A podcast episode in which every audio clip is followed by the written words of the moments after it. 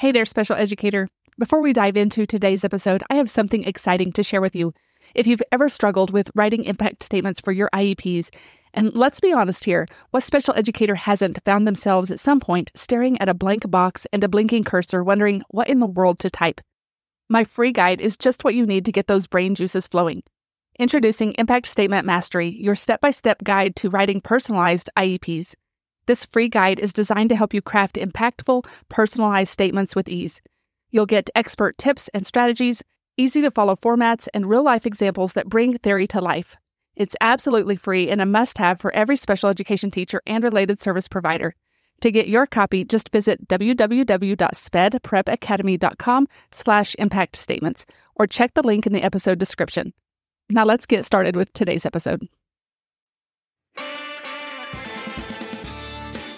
You're listening to the SPED Prep Academy podcast. Your host, Jennifer Hofferber, is an award-winning veteran special educator who shares her experience, knowledge, and passion to help other special educators survive and thrive in this profession. Join her and other guests as they share tips and tricks of the trade for the ever-crazy, completely overwhelming, laugh-so-you-don't-cry profession of being a special education teacher. Welcome back to another episode of the SPED Prep Academy podcast. I'm your host, Jennifer, and today is a solo episode, and it will probably be, be a shorter episode than normal, but I wanted to piggyback on last week's episode and dive in just a little bit deeper with parent relationships. I want to talk to you about a principle that can greatly impact your relationships, and this principle will work in all aspects of your life, whether it's with your team at school, your students, or even in your home life with your own kids or spouse. But I want to focus specifically today on continuing the conversation that Paul and I had last week about parent relationships. So I want to show you how this principle can be used when working with the parents of your students. It's called the five to one ratio principle of positive versus negatives. Okay, so what does this ratio mean? Well, it suggests that for every negative comment or criticism that you give, you should provide five positive comments or pieces of feedback before you ever give that negative one. This principle emphasizes the importance of focusing on the positive aspects of a person or a situation before addressing any shortcomings. And let me tell you, it works wonders. But why does this ratio matter so much? Well, first of all, positive feedback grabs people's attention and it motivates them to continue doing well. Think about it in terms of your own career.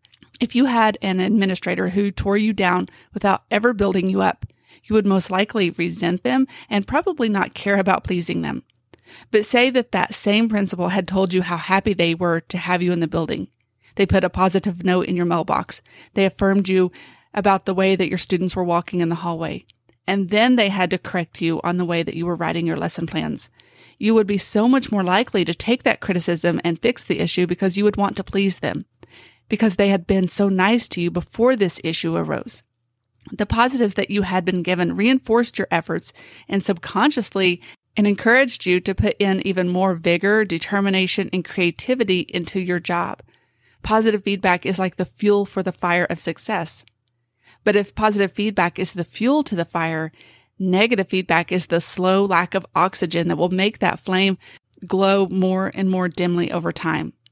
When building a relationship, especially with a new parent, it is crucial to start off on a positive note.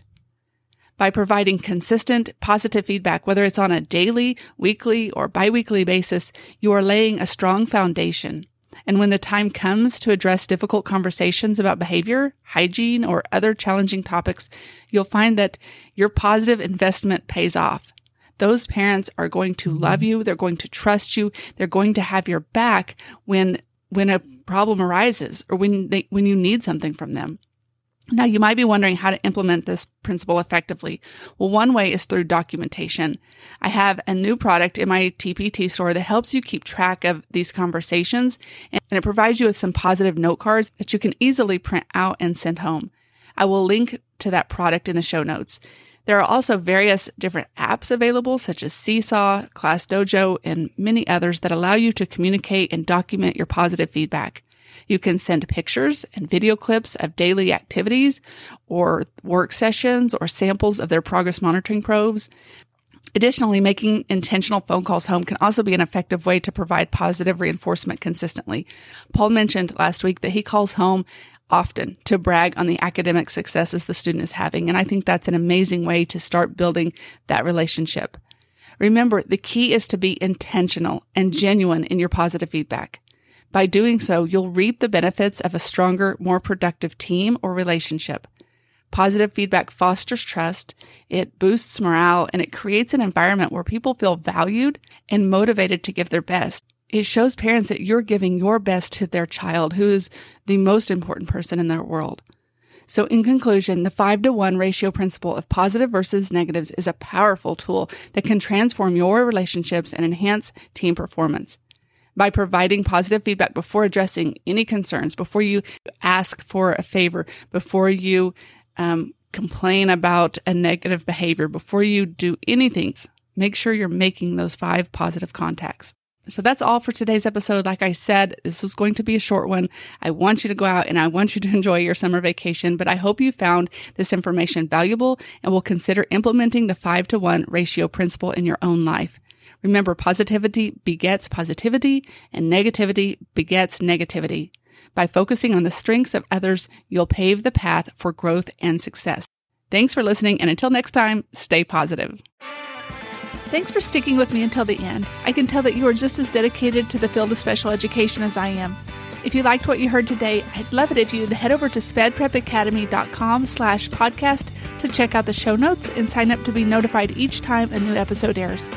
Go out and have an amazing day, and I'll catch you on the next episode.